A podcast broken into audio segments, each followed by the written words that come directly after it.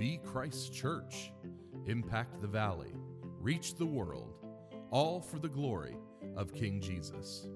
Welcome to the North Roanoke podcast. Today, our lead pastor, Daniel Palmer, will be opening God's Word for us. Our prayer is that you will encounter the living Lord as you hear His Word proclaimed.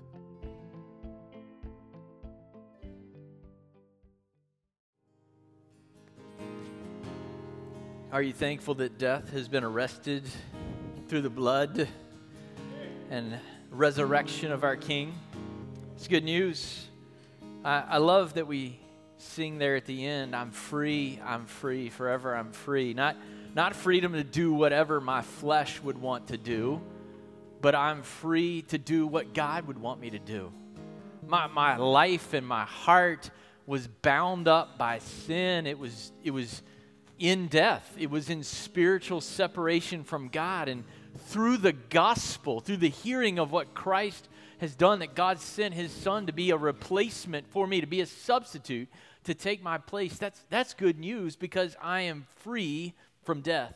I am free from spiritual alienation and separation from God and, and free to do his will. And if you are new to North Roanoke, because I have seen a ton of new faces today and over the last several weeks, which is exciting. I love that.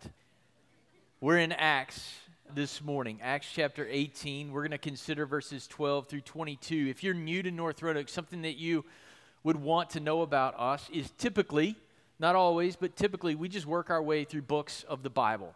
Uh, God wrote a book, it's got 66 books, and so we just study the, the book in the way that God wrote it. Now, there are sometimes exceptions to that rule where we're we will cover a theme and then hit some specific texts related to that theme. And we'll actually do that later this month. More on that next week. But for now, we're continuing in our series in the book of Acts, and we are in Paul's second missionary journey. All right? He has been in Corinth, and last week we learned some lessons from Paul's ministry in Corinth. We saw that the Lord provides his servants with the people and the resources necessary to do his will, right? We saw that Paul, Paul was supplied with a job in tent making by Priscilla and Aquila. And we also saw that Paul faced a season of fear and discouragement, even though things seemed to be going well. Did you know you can be discouraged even when your circumstances are good? Sometimes you just can't put your finger on it. You can't, can't explain it. And so the Lord comes to Paul in a vision, and he provides a loving rebuke and encouragement to him, along with three key promises. One, the Lord was going to be with him. Two, though some would want to harm Paul, they would be unsuccessful. And thirdly, many would turn from sin and believe on Christ. There were many more that God had to save in Corinth. So, what does Paul do after he receives this vision?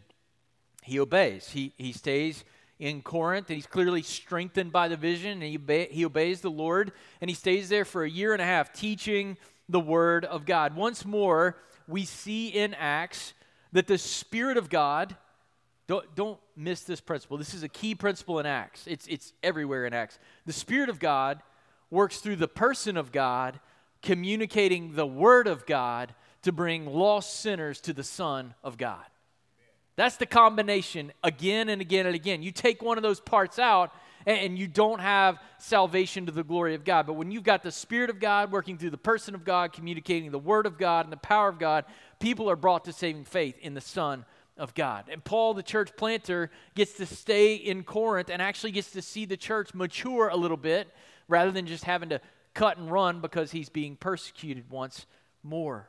So Paul gets to hang out in Corinth, but that does not mean his time in Corinth was not trouble free. Would you hear with me in just a moment the word of the Lord? But I have been teaching and then singing my lungs out, and I need a nice sip of water. All right, beginning in verse 12 of chapter 18. But when Gallio was proconsul of Achaia, which is the region in which Corinth is situated. The Jews made a united attack on Paul and brought him before the tribunal, saying, This man is persuading people to worship God contrary to the law. But when Paul was about to open his mouth, Gallio said to the Jews, If it were a matter of wrongdoing or vicious crime, O Jews, I would have reason to accept your complaint. But since it is a matter of questions about words and names and your own law, see to it yourselves. I refuse to be a judge of these things. And he drove them from the tribunal, and they all seized Sosthenes, the ruler of the synagogue, and beat him in front of the tribunal. But Gallio paid no attention to any of this. Would you pray with me? God, help us to comprehend your word, to apply your word. God, by your spirit, open our hearts to receive what you have for us. God, I don't know what that is in every situation, but you do. God, we thank you that every single person here, you know exactly what they need today. God, I pray that through the preaching of your word, you would give it to them. In Jesus' name, amen in, in the text that we're considering now and we'll consider uh, later in the message as we read down to verse 22, what we're going to see is Paul completes his assignment. He's been sent out on a second missionary journey from the church at Corinth, and he's going to finish the job. And what I want us to see is just two basic principles this morning for what it takes to finish the job. God, God has a job for you to do. He's rescued you to do something for the glory of God. And the first thing we need to do to finish the job that God has for us is we need to pursue. Do y'all know what it is to pursue something? Go after it, chase it down. My son had a race yesterday. I was so proud of him. He, he pursued his personal best with reckless abandon and he got it. And, and we celebrated. And he woke up this morning tired. He never does that. He wakes up ready to go but he pursued it and he was, he was exhausted. I, I, praise God that we have the Holy Spirit with us as we pursue this work, but we must pursue our King's work with confidence. And there's two ways, two things that undergird our confidence by resting in his promises that God makes promises, our King makes promises to us. And guess what? He's sovereign, He's King, He's overall, which means He always keeps His promises. He doesn't just make promises and then let them go, but He has the power and the authority and the ability to keep His promises, which means that you can pursue the work that He gives you on the authority of His word because He's King. That's good news. Is that good news? I mean, I think that's good news. So when we read verse 12, if we've been with Paul, from, the, from his conversion through his first missionary journey and now most of the way through his second missionary journey, our natural response as we read what happens in verse 12 when the Jews gang up on him again, our natural response would be to go something like, Here we go again. Right? All over again. We, we've seen, God, you said Paul was not going to be hurt this time, but here we go again. We've seen him accused before a Roman official in Philippi, where he was beaten and, and imprisoned. Later, when officials can't locate Paul in Thessalonica, they put J- Jason, they seize Jason and make him post bond, and Paul has to leave. Lord, here we go again. In Corinth, the Jews, meaning the Jewish leaders, made a united attack on Paul. There wasn't much that could unite Jews, by the way. Some were Pharisees and some were Sadducees. Some believed in resurrection. Some didn't believe in the resurrection. Some were friendly to Rome. Some weren't friendly to Rome. They couldn't get united on anything until Paul shows up. We don't like that guy, that's for sure, preaching Jesus. So they take him and they bring him before the tribunal, which is a raised platform where judi- judicial decisions were made. In other words, they bring Paul into court. Have you ever experienced some here we go again moments in your life? Yeah. Yeah. I mean, I'm a Hokie fan. I have experienced some here we go again moments in my life. They don't call them the chokies for nothing. But you know, maybe it's a coworker who tells the same bad joke at the at the company party every company Christmas party every year. Yes, Tom, we got it. Right? As a dad, it was with my kids when they were younger. Golly, Lord help me. I had this terrible ability when my children were younger to know without any doubt when they were about ready to hurt themselves. On the trampoline. They were going to run into a wall. Something was going to happen. But, you know, there's this culture like you don't want to be a helicopter parent. You don't want to be that guy. So you don't want to say anything. So I had this internal battle all the time. Well, he's going to be the guy that's the party pooper because there's 17 kids on the trampoline and his son is going to break his leg. But I'm not going to say anything because I don't want to be a helicopter dad. Two minutes later, we're throwing our son in the van and we're driving home because he's broken his leg. But I wasn't a helicopter dad, praise God.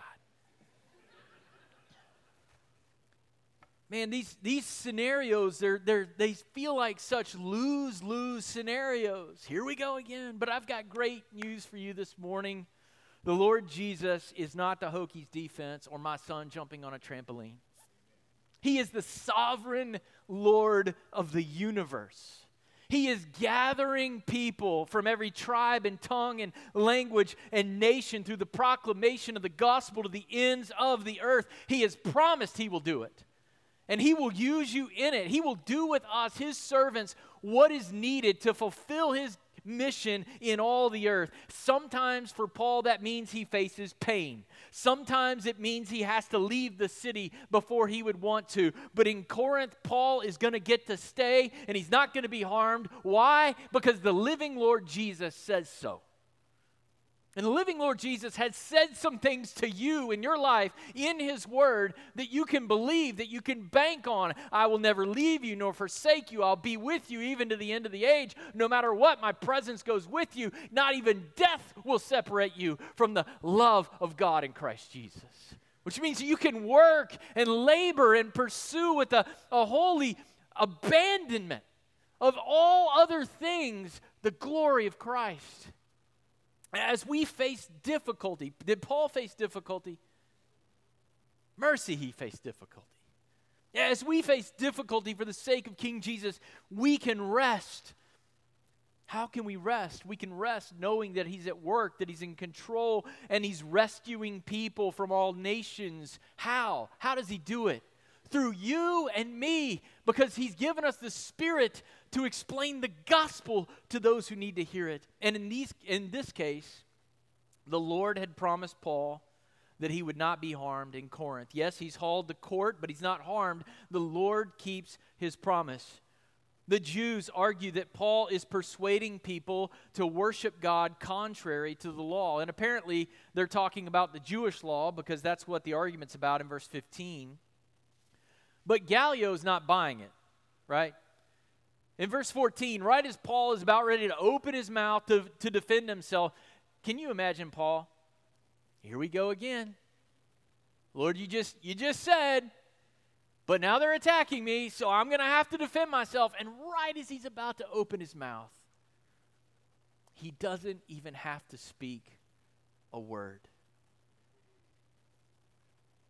God keeps his promise. Gallio, this Roman official, steps in and dismisses the case because they don't have a case. Like if this was about crimes and misdemeanors, if this is about some issue of Roman law, then then sure, I would be willing to interject, but it's not. Your complaint is not about a crime. What is it about? Verse 15. It's about words and names in your own law. Now, it is possible that the Jews in Corinth were trying to get the Roman authorities to treat Christianity separate from Judaism.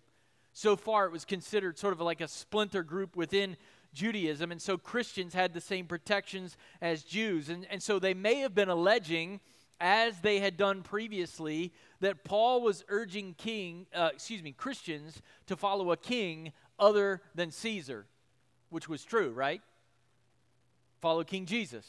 But he's not urging them to disobey Caesar, at least insofar as Caesar's law doesn't require us to disobey Jesus. So we don't know for sure what they're accusing Paul of, but Gallio rightly sees that this is a debate that is not reasonable for him to enter. And so in verse 15, he, what does he say? I refuse to be a judge of these things. Praise God for a governing official who refused to be a judge of religious debate that was none of his business message to our own governing officials, right? It's the principle of religious liberty right here in the text. Gallio's judgment is right. The dispute is not for him to decide.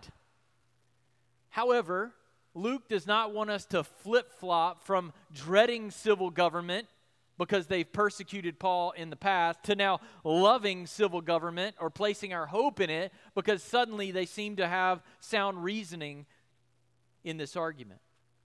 Gallio's judgment is right, but it's not necessarily because he has a healthy understanding of the principle of what we would call separation of church and state. It's not because Gallio really cares about your personal relationship with Jesus.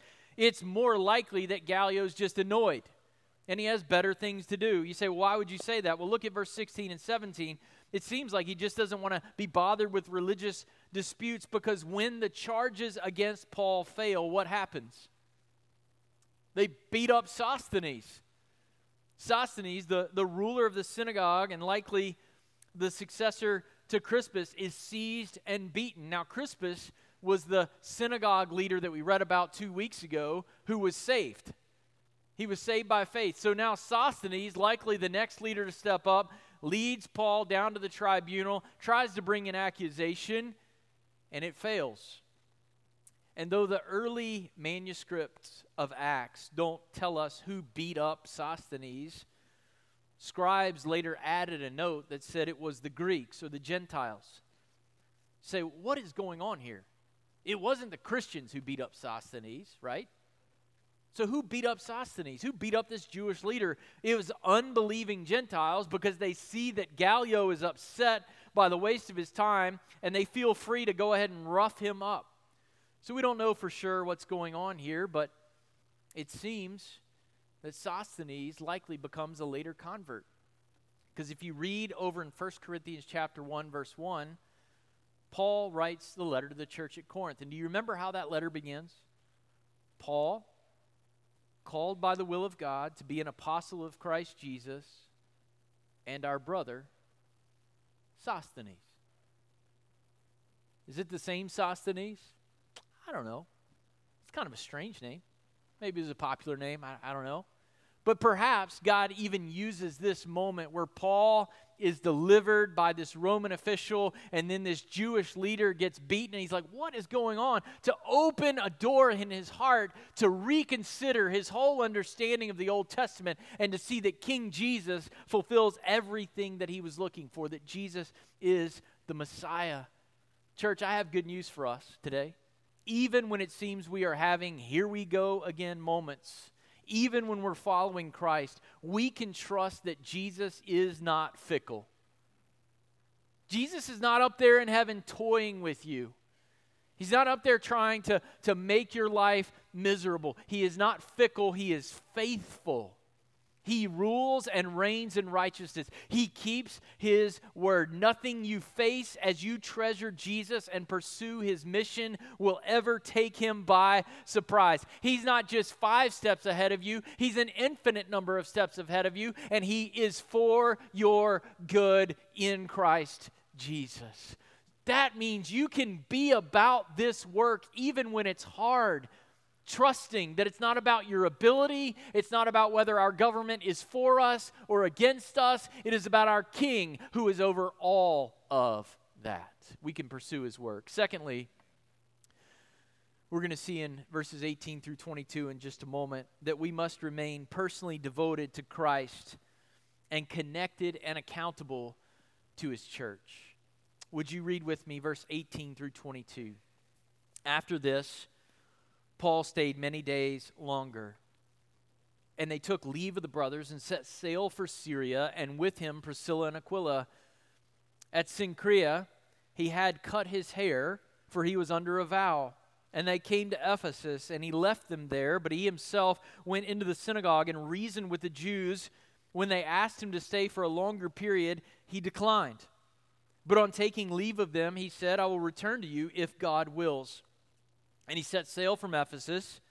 When he had landed in Caesarea, he went up and greeted the church and then went down to Antioch.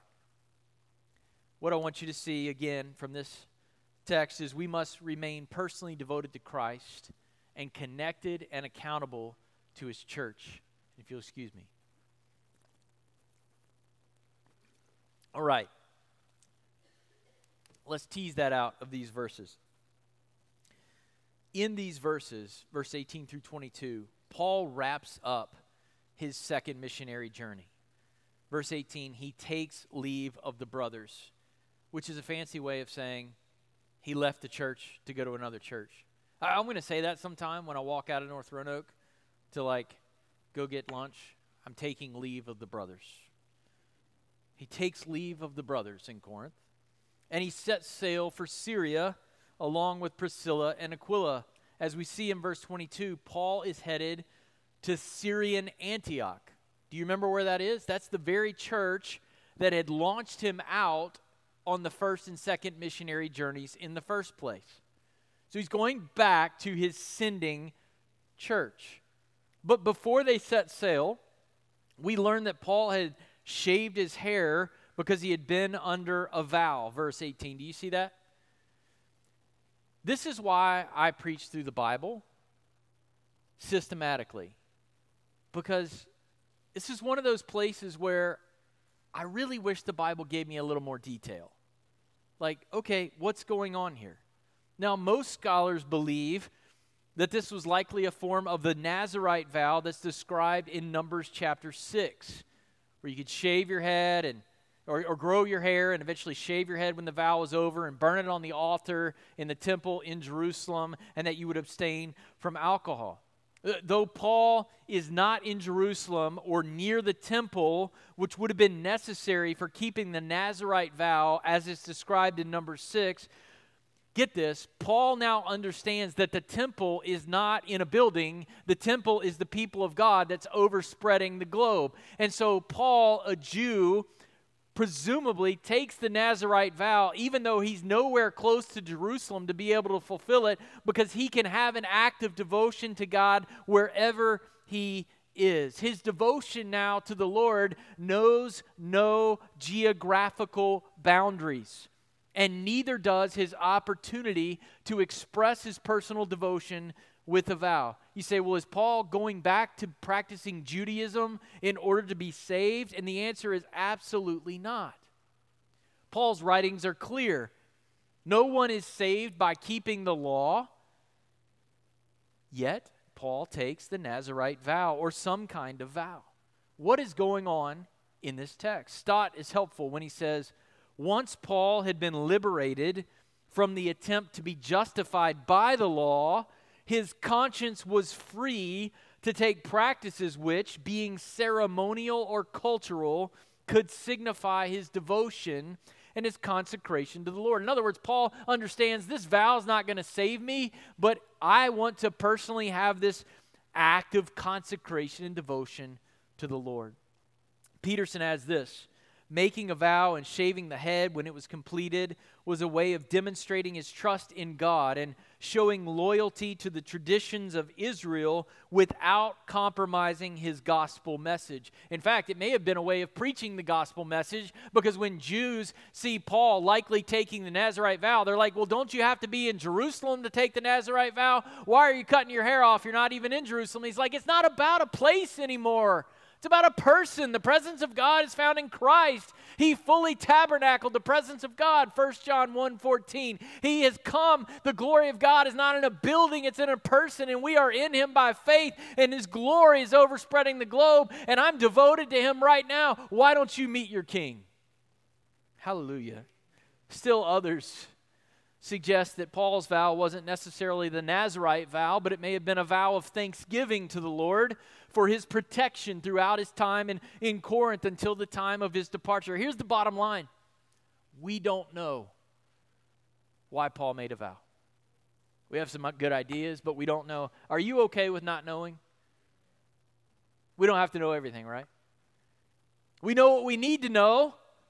And what we need to know is that Paul was devoted to the Lord.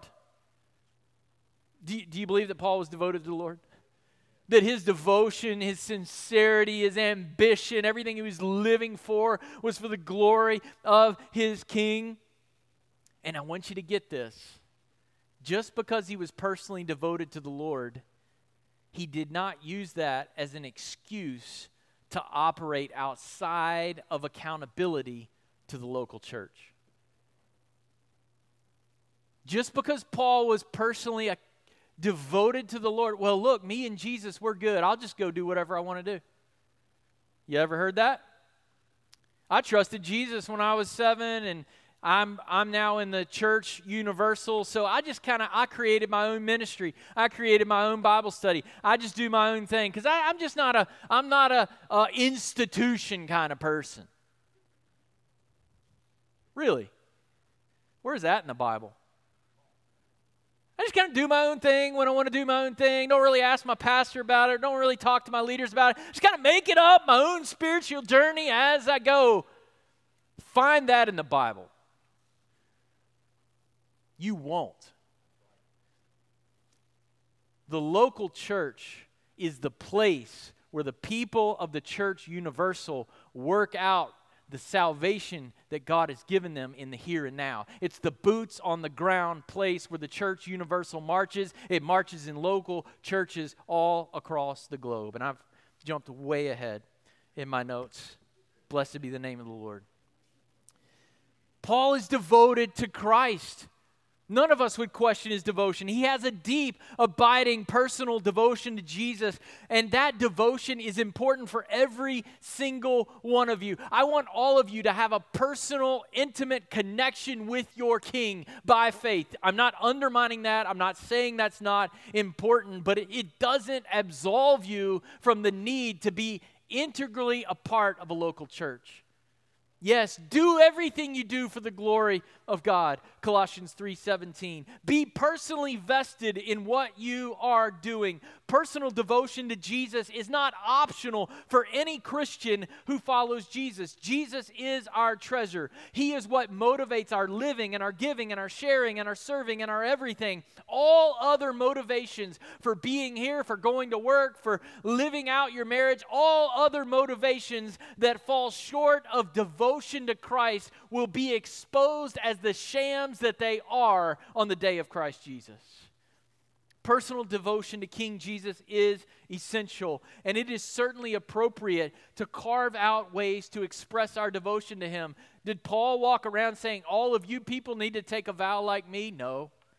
Did he say all of you people need to fast like me? No. Did he say all of you people need to do exactly what I'm doing? No. It is okay if you want to take a fast from food, if you want to take a fast from social media, if you want to take an extended season of prayer. There will be times in the future where we may do that even as a whole church, but we don't take our personal devotion and then make it a law for everyone else. We know Paul remains committed to the mission right? They, they get to Ephesus first before they get back over to Syria.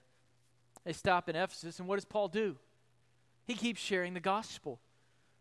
Though the Spirit had originally prevented Paul from entering Asia, now Paul is able to go into Ephesus, which is in Asia. And while Paul is in Ephesus, what does Paul do? He goes and plays golf. All right? No.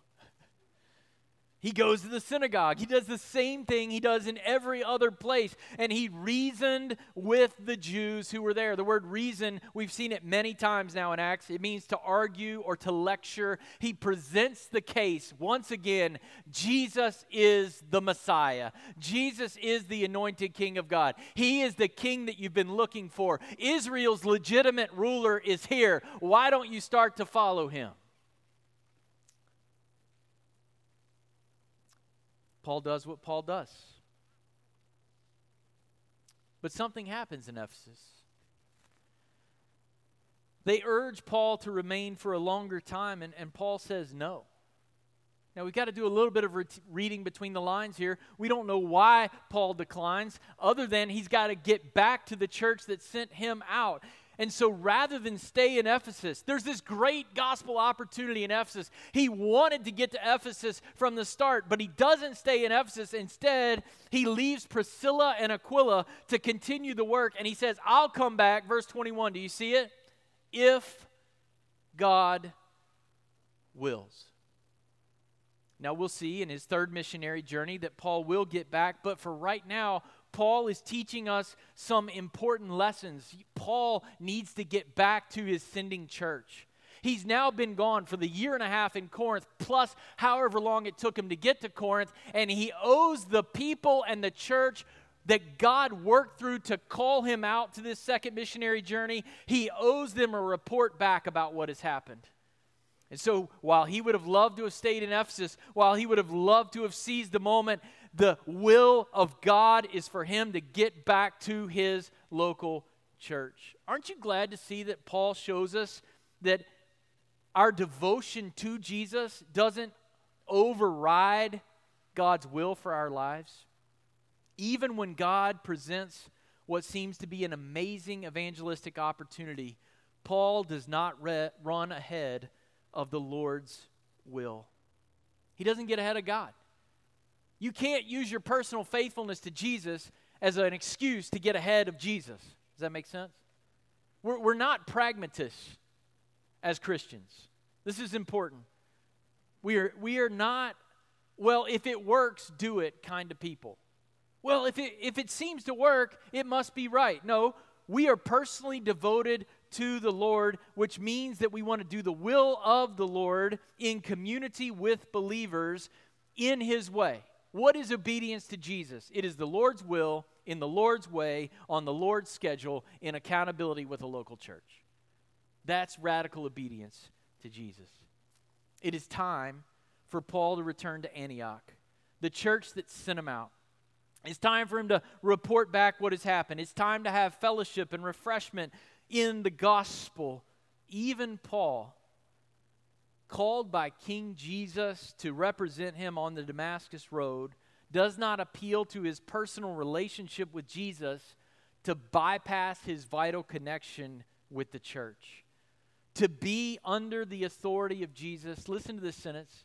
It's a key principle that we see throughout the New Testament. To be under the authority of Jesus is to live in accountability to a local church.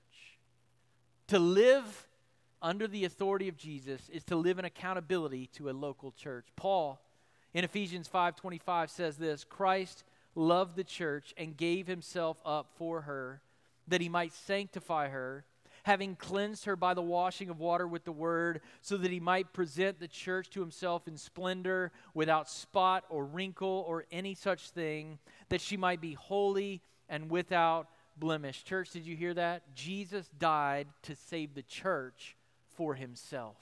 To be saved by Jesus is to be saved into a family. If Jesus has saved you, he's saved you into his church. Jesus perfectly shapes and forms and sanctifies his people, get this, in imperfect churches. Where do you discover the perfect love of God? in community with other imperfect Christians in an imperfect church. Do you need the perfect love of God if everything is perfect? I mean, yes, but would you recognize that you need the perfect love of God if everything was perfect? Most likely not.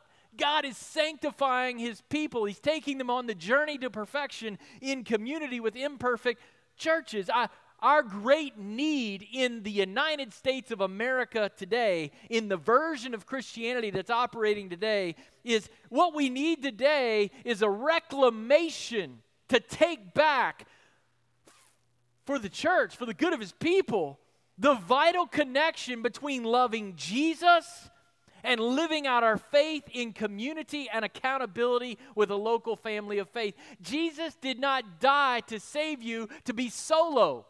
He died to save you into a family that encourages one another, rebukes one another, admonishes one another, confesses our sin to one another, that is long suffering with one another, that is patient to one another, that serves one another. The one another's of the New Testament, there's 57 of them, are to be lived out in this family. I'm thankful to have a family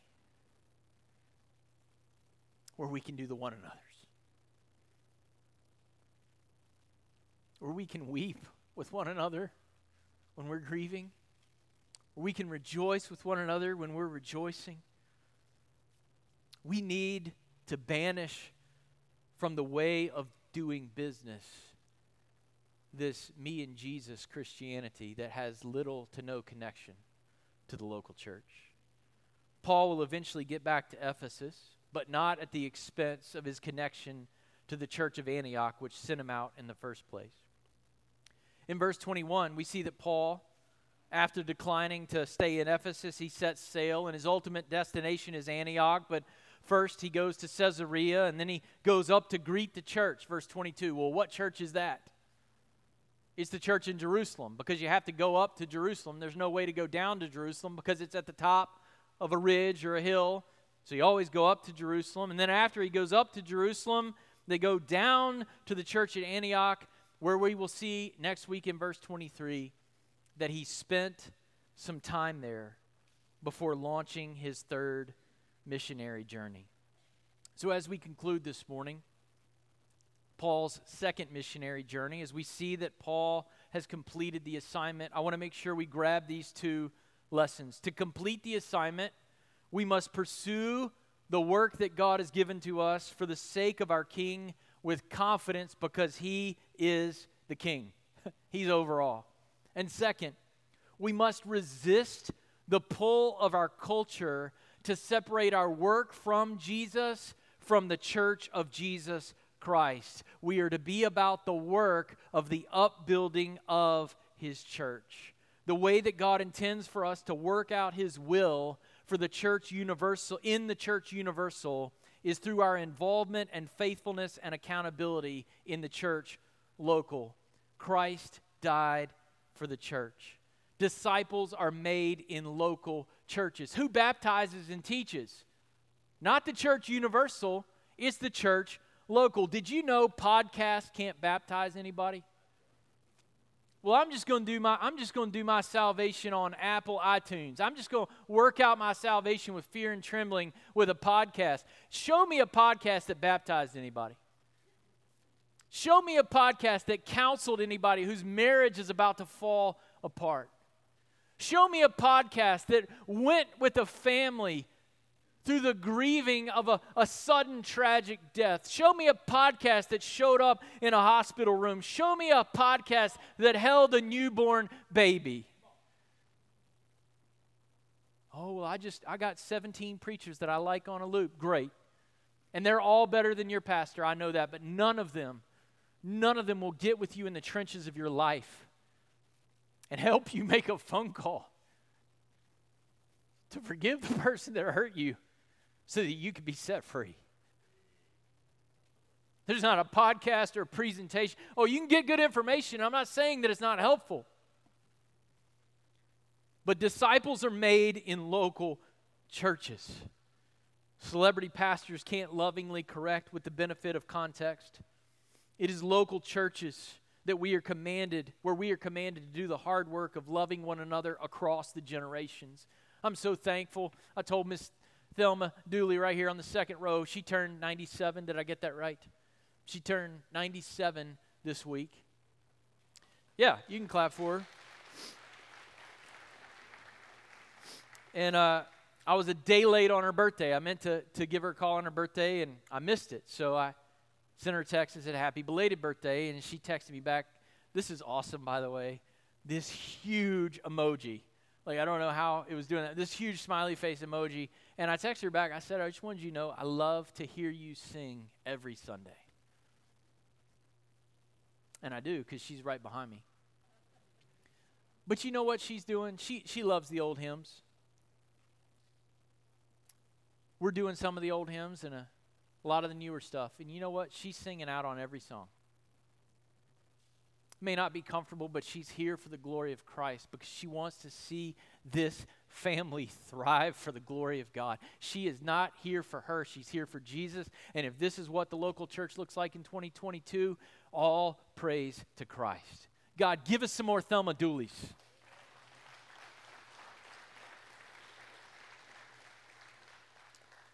The local church is a family. It spans generations, it spans ethnicities.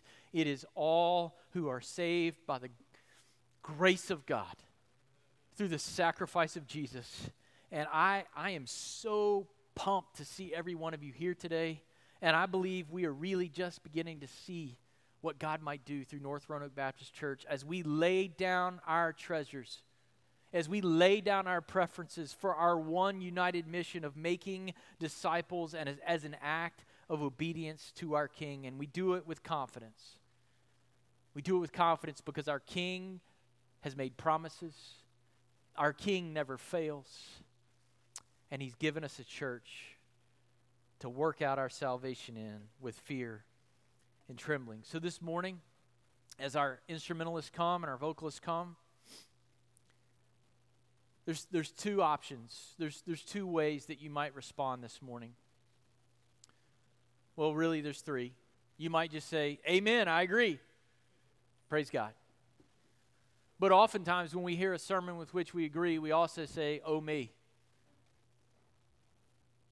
There was something in there for me. There was something I, I needed to learn. And maybe this morning, maybe you would say, That's, that's great that, that Jesus keeps his promises and, and he, he will prevail, but I haven't actually been about the work of Christ. I've been sitting on the sideline. I've just been complaining, throwing, throwing stones at whoever's doing the work, and I actually need to be about the work. I know Jesus, Jesus saved me, but there's this hurt in my past that has dominated me. I haven't even been doing the work. Some of you are in that boat this morning. I have good news for you. Jesus is ready to give you a fresh start right now. So, in this room, whoever wants to come and say, I, I just need to be about the work, I need a place to serve, we invite you to come.